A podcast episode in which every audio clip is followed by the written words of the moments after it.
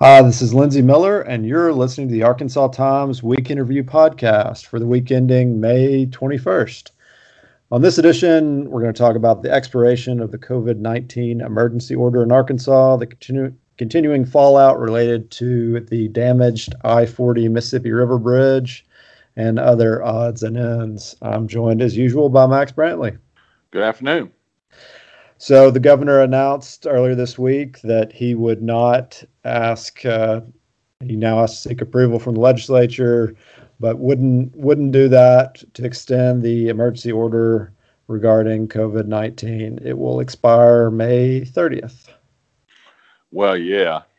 I mean, even if he thought we should, which I don't guess he does, uh, he wouldn't get approval from this legislature to extend it. They've stripped him. They've emasculated him of his emergency power. So, but of course, he he went on with his thing of you know it's not over and get your vaccinations, and I, I, I don't doubt his sincerity in saying that, but but you know that is the problem. I don't think we or the world is done until sufficient number of people get vaccinated, and there just continues to be significant pockets of resistance to that.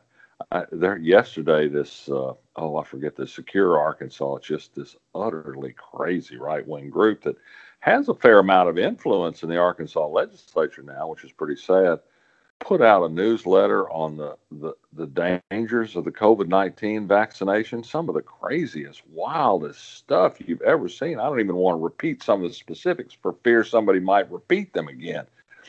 But that that's one indication, and and you know I, I, think there's some thought, particularly given the the line of celebrities the governor lined up to do PSAs to encourage people to get vaccinations, a feeling that there's resistance in the in the black community. I think there is some, although I think there's far more resistance in the white evangelical and, and Trump based community than there is among black people. But uh, there is a problem. I, have written today, you may have seen that I, I'm somewhat skeptical of the governor's plan to spend $6 million on ads with a guy who hadn't played basketball for 30 years and some proprietors of barbecue joints in little tiny towns that may be famous to him and Rex Nelson. But I, I think the number of people who know about Jones Barbecue in Marianna is a very small number. And, and they'll say, What's this old guy? in Marianna, why should I get a vaccine? Because he says I should. I mean, it's I, I don't know. I, I I'm far more enamored of the idea of, of uh, having a lottery or just doing like New York's doing and just passing out lottery tickets, buy six million dollars worth of Mega Million tickets, and give one to everybody who gets a shot. But anyway, we shall see. Well, the the only um, thing that we're doing, even remotely along those lines, is uh, the governor announced that state employees would get a two hundred dollar uh, bonus for getting the shot. Right, and and you know, I mean, to me, that was an illustration of the fallacy of a PSA campaign. I mean, for state employees, he says, what would work best? How about giving them a dollar incentive to do it? And and and, and I'm surprised there hadn't been some blowback from saying, well, so state employees get get some help, but I don't. The rest of us don't. And that's kind of the beauty of a lottery ticket. He's going to give these state employees a hundred dollars or two hundred dollars, whatever it is, and and that's fine. But there's something. A lottery ticket costs a dollar or two dollars for a Mega Million, I guess. But people love the scratch off and love the lottery tickets in Arkansas, not because because they might win millions.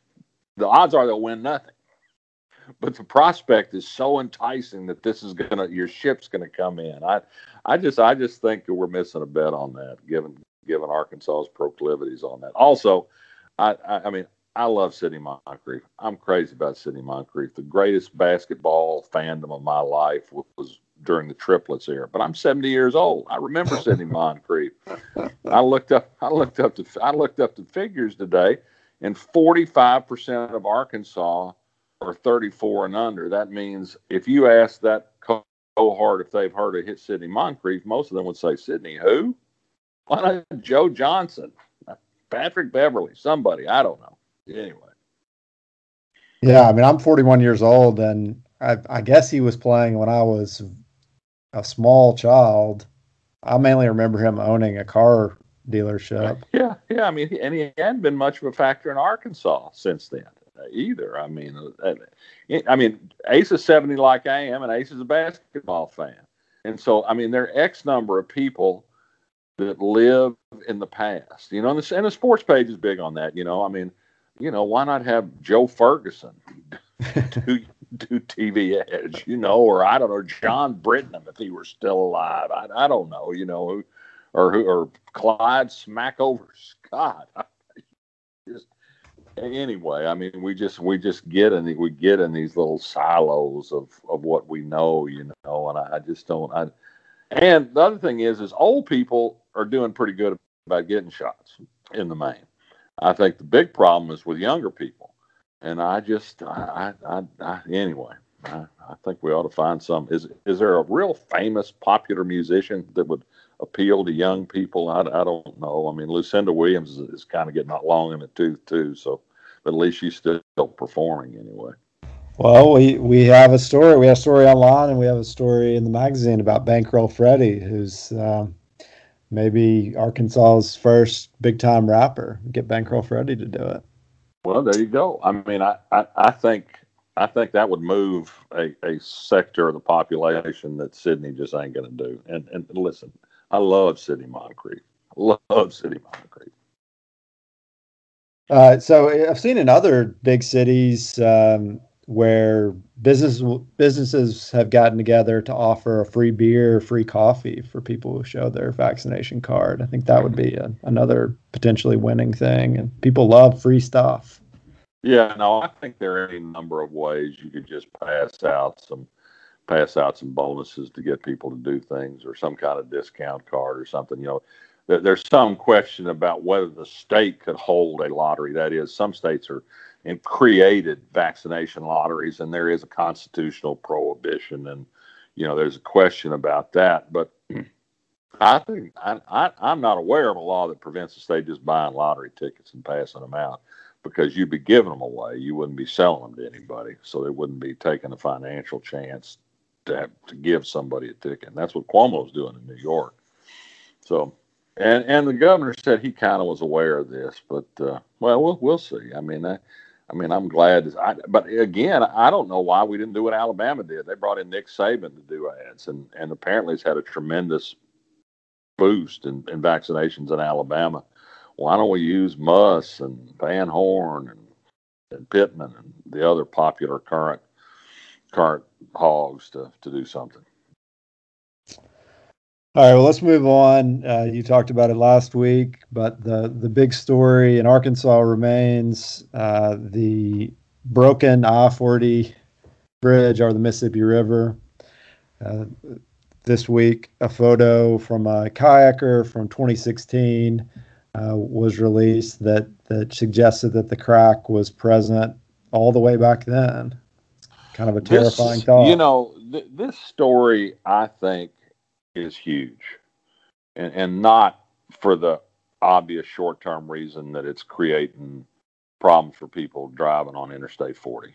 I mean, and being diverted to the other bridge, and that's that's a traffic bottleneck, and it's costing some truckers some money and longer drive times and, and what have you. And that's I don't I don't mean that's not a big thing. That's a pretty big thing.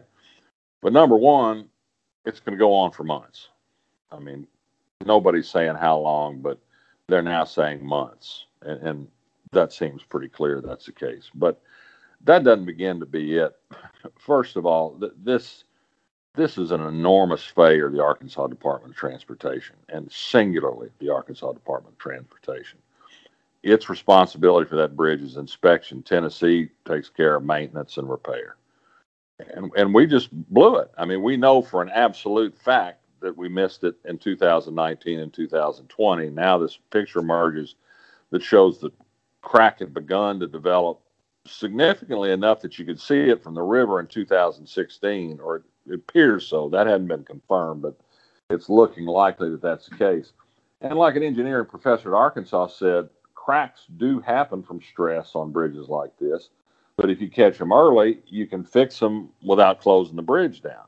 This one is so bad that the entire structure is imperiled, and so they got to close the bridge down and multi-million dollars worth of repair work. And they're hoping the feds are going to pay for it, but uh, and they fired one one sad sack bridge inspector who said the machinery didn't allow him to properly inspect the beam. I don't know. You know, I saw his explanation about that, which is the, the state rejected as a good explanation. And you know, if you can stand on the outside of the beam and see this crack running down the entire height of the beam, you, you, that isn't because you couldn't get under the beam to see it. I mean, it's out there in the open where you can see it. So anyway, that guy clearly screwed up and and and was involved in inspections on a bunch of other bridges that are now having to be re-inspected to make sure he didn't miss anything else. And then there's still the factor that we're rumbling this immense amount of track of traffic that was that's heavier than the bridges were designed to carry back when they were built across a 70 year old bridge in, in West Memphis, which I ain't going to Memphis anytime soon. That's all I got to say. but this follows on the heel of a of a legislative audit that that that talked in, in general managerial terms about precisely the problem that led that contributed to this bridge failure, and that is silos of responsibility within the department, no redundancy of inspections. There doesn't seem to be anybody to back up this bridge inspector on his work, and th- that's a shortcoming. There were other people out on the bridge there too. I mean, are I, my suspicion is there are other people in res- who are responsible. That there are lines of chain of command that are responsible. I mean, this is, after all, the department that spent $100 million illegally on building the I 30 project through Little Rock, and they're trying to skate away from it by just saying, oh, they can shift the money around and no big deal. But by shifting that money around from there, they had to take it from somewhere. And either that is at the damage to other projects, or or else they're floating in so much money, maybe they didn't deserve a sales tax increase. Of course, they need some money to fix the I-40 bridge. So I, I don't know. I think the independent highway department uh, is is due for some serious scrutiny, and and I'm not sure it's quite gotten all that it deserves right now. I think it's getting a sympathy vote because Lorie Tudor the director has said we screwed up. I mean, she's been pretty good about saying we screwed up and our process has failed us, and we're going to tell you everything we know. And and and, they, and I mean, so far they've been pretty transparent, but uh, I think it's an institutional failure, and I mean, heads have to roll for it, and changes have to come. Well, maybe I've missed it, but it does not seem to have gotten the national attention that I I thought that it would, and and you know it's very timely since we're talking about a big infrastructure package that the Biden administration has proposed. Well, I think Democrats are trying to use this as an example uh, for the infrastructure support, but the Republican comeback is, oh, you guys don't want to spend any money on bridges and roads for the most part anyway. I mean, that's one of their first objections is that the percentage devoted to that isn't big enough, but. Uh, yeah, it just kind of happened in Arkansas and Tennessee, and who gives a rat's ass, you know? I mean, who, who, who cares about Arkansas after all? So I don't know. No, it's, uh, but I mean, it's a big deal. And, you know, when you consider that Minnesota bridge collapse a few years back, I mean, it didn't happen. And, and, but it could have happened. And, you know, I mean, that's a, and that's a monster of a bridge. I'm sure you've crossed it. It's just a giant bridge, and and it was designed and built at a time when I think the weight limit on trucks was oh, 72,000 pounds maybe, and it's up to 80 now, and they can be multi trailers, and the amount of traffic has increased, and it's and it was built in a design that apparently flexes a lot and rumbles a lot, and so is prone to fatigue, stress, and man, I you know, I, I mean, I one thing, one big question I think at some point is clearly they got to fix this bridge, and they can't just say, "Well, no, scrap that. We're going to build a new bridge immediately instead," because that's a long process. But I think that's part of the discussion here is is the need for a new bridge in Memphis. And my, you talking about serious money? I, I, oh, yeah. Probably probably over a billion. I would I would guess. All right, well, let's talk about a few odds and ends this week. Uh, the League of Women Voters has sued over new election laws. This was expected to some degree. Well, to some degree, uh, the Arkansas passed things that make it harder to vote, whether shorter time to get in an absentee ballot, can't bring water to people in a voting line, uh, using signature checks for absentee ballots, which is fraught with difficulties, uh, any number of things. And so the League of Women Voters and Arkansas United have sued. Uh, and I think they've got you know some they've got some significant lawyers on the case, and we shall see. I mean, it's gonna it's a state court lawsuit. First judge is Wendell Griffen. I feel good about that. Uh, don't feel good about the Arkansas Supreme Court, but uh, in any event, there might be some hope of of at least holding these things back for a while. I mean, there is no doubt that these laws were designed to make it harder to vote, and that amounts to vote suppression, in my view uh, why they did it in Arkansas, just because they could, I think, and just because that's the national Republican agenda. I mean, you know, they, they won nearly everything in Arkansas anyway, so what's the point? But anyway, glad glad they filed a lawsuit, and and I, I think we got a taste of, of Republican electioneering at the Pulaski County Election Commission meeting this week that Austin covered for us, at which Kristi Stahr, the chairwoman, uh, who was a major mover in all this vote suppression legislation, suppression legislation at the Capitol. She testified for all of it. Had this new set of rules designed to, to basically to make it impossible for, for Democrats to be election workers and make it very difficult for them. She'd have to somehow you'd have somehow declare your party affiliation. In Arkansas, you don't have to declare your party affiliation to vote, and very few people do. So they'd force them to say, "Well, are you a Democrat or Republican?" Well, I mean, you know, how you vote isn't necessarily what you are. And she wanted to stop that and stop people who were related working together and just a bunch of stuff that would discourage a bunch of the regular staff that has worked there for years from working again. And I, I think it was intentionally decided to to rid the place of them and to get her sycophants in there. Well, there was enough enough objection to it that it was at least delayed. But I think that's the shape of elections to come. Republicans want to control the election process, root and branch and to the extent they're able, prevent democratically inclined people from either voting or participating in the process. And the results will be more of what we've endured this last year, I think. And the redistricting process for the legislature begins next week. And I thought, well, you know, here comes more crap. But the one funny thing I thought about that that I might throw in off the record in a, on a different tangent is that uh, the governor is one of the people at the Board of Apportionment, the Attorney General, the Secretary of State. They're all Republicans. Clearly, they'll screw Democrats every which way.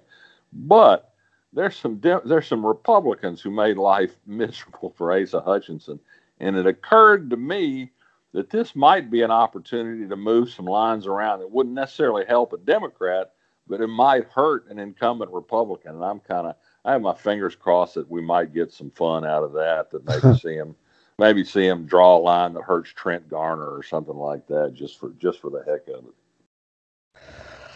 We can only hope. Uh, the another big national story uh, this week in recent weeks is an effort to create a commission to investigate the January 6th insurrection. There's a House vote this week. Uh, Arkansas's congressional um, delegation was split. You had Rick Crawford and Bruce Westerman voting against the commission, and uh, and Hill and Womack supporting it. Yeah, well, uh, let me say this about that. Rick Crawford's a dedicated seditionist. You know he'd oppose it. Bruce Westerman, who had to crouch in Kevin McCarthy's bathroom on a toilet with a Confederate sword in, in fear of the oncoming hordes voting against an investigation of this, he ought to be ashamed of himself just absolutely ashamed of himself. I mean, there are questions to answer, and they deserve to be answered. This was nothing more or less than a coup d'etat attempt that failed, and the Trump administration encouraged it. And members of Congress on the Republican side were in communication with people who are mounting this insurrection, and, and the facts need to come out. But let us not clap too loud for French Hill and Steve Womack. Both of them issued statements after their vote to justify it by saying, well, we need to investigate what Nancy Pelosi did about guarding the Capitol, as if she's responsible. It's outrageous. Though they're they're, I, well, I I'll start cursing if I start thinking words that, that suit them. They're pusillanimous, cowardly, dishonest jerks, and so they voted the right way, but not for the right reason pusillanimous sounds like a uh, curse word, kind of. So just... it's it's it's a good word, and it just sounds good. All right, well, let's leave it there and move on to endorsements. I'm what surprised you didn't. I'm surprised you didn't mention the the ordinance to uh, de-emphasize marijuana enforcement. Well, we we could talk about that. I'm I'm not convinced. Oh, there's not there's not much to say. They did it, you know, and I, I don't I don't think as a practical matter it'll have much effect. But anyway, but I'm glad they did it. Yeah, it it will be something to study. And the most interesting part, which I I did not dig into though, I think there may be some reporting on it coming soon, is you know, uh, Police Chief Keith Humphrey said, "We don't do this. We don't do this." And later, oh, I'm sure they Richardson do. said, "No, look, here's all these stats that we do it." And you know, Fayetteville passed a similar ordinance several years back, and then the ACLU came out with a big report, I believe last year, maybe the year before, showing like that they it increased during the yeah time. enforcement actually increased. I mean, that's the problem. Is is that the city board can say whatever it wishes, but the cops are going to do what they're going to do. Yeah. And, and Little Rock cops are a lot of them are just a bunch of head knockers from Cabot, and, you know, and and they use this as a means of of policing certain kinds of neighborhoods. You know, I, I suspect if you analyze misdemeanor marijuana arrests, you find a whole lot more south of I six thirty than uh, north of Kavanaugh Boulevard. But that's just me. Yeah, no, I think I think there will be some reporting soon that will bear bear your uh, guess out. Okay, but back to endorsements. What do you got? Well, I started watching Hacks on HBO Max. The, oh yeah, this uh, comedy series with Jean Smart and and I, I, refer to her as Laraine Newman's daughter. I can't remember exactly what her name is, but it's Hannah but, Yeah, you know, an old veteran comedian and a young new age comedy writer, and they're uh they're slightly profane and somewhat funny uh, attempt to kind of cross the generations and in Las Vegas. It's uh, it's pretty good entertainment. I'm I'm, I'm uh, not sorry I started watching, and, and my wife was who who is really resistant to shows of this nature. I thought she'd hate it, and she said, "Well, okay, I'll watch it." So that's that's kind of high praise from her. So, that's pretty good. Yeah, I, Jean Smart is great. She's Jean she's Smart is really is, is fabulous. Is fabulous in it. She's really great. I mean, good acting. I mean, apart from just being funny, I thought. Yeah, yeah, I, I like that show. We've been watching it. Um, well, I'll do I'll do two quick endorsements. Uh, I was out last week and appreciate Austin Bailey filling in. Uh, my wife and I went over to Oxford for uh, a night for our our road trip issue, which will be out next week, we we decided as a theme that everyone would get out of Arkansas, even though of course we didn't really go to all the surrounding states are, are no better and some are worse politically. But uh, it had been at least 15 years since I'd been to Oxford, and I'd, it'd been on my list mainly because I just wanted to go to the bookstore and eat at uh, some of John Currence's restaurants. He's the the kind of celebrity chef in Oxford is a, a, New Orleans native who I think in the early 90s came over and set up City Grocery, which is kind of the famous spot there, and has since expanded his restaurant empire. He's got uh, Bourrée, which is kind of bar Creole uh, bar food, and Big Bad Breakfast, which is this burgeoning breakfast chain that started in Oxford, and Snack Bar, which is kind of I don't know, more high end Creole sort of food. And we only stayed for a night, so we we only ate at Bourrée and Big Bad Breakfast and didn't get to try the others. But I mean, that's that's a worthwhile trip right there. If if you want to just go eat eat some good food and walk around and look at old houses. How do they spell trees. Bourrée? Uh, B O U R E with the accent. Oh, it's after it's after the Cajun card game.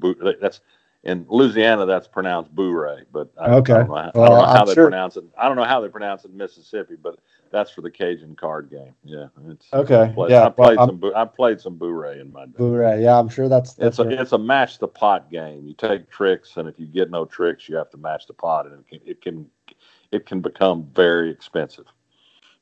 Huh. Well, yeah, so that that was fun, and, and um, I need to do some follow up reporting on this, but according to the Big Bad Breakfast website, they plan to open one in Little Rock. So oh wow, That's that great. would be a game changer. It was just dynamite, and and I had something that I think you would appreciate. It was the Creole omelet It's filled with Gulf shrimp and andouille and all peppers and onions and cheese and topped Oh, with tomato great. gravy. Oh, Oh. yes, sounds great. It was done. They got they got biscuits, I assume. yes, and the perfect biscuit came with it. Hash browns.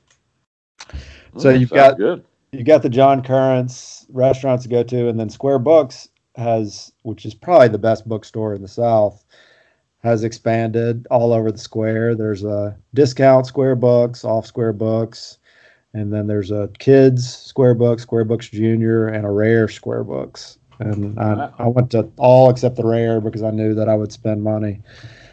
Uh, and just, just uh, really a lovely bookstore, and they're they they're vigilant about masks still, so that that was a bright spot as well. Well, good uh, for them.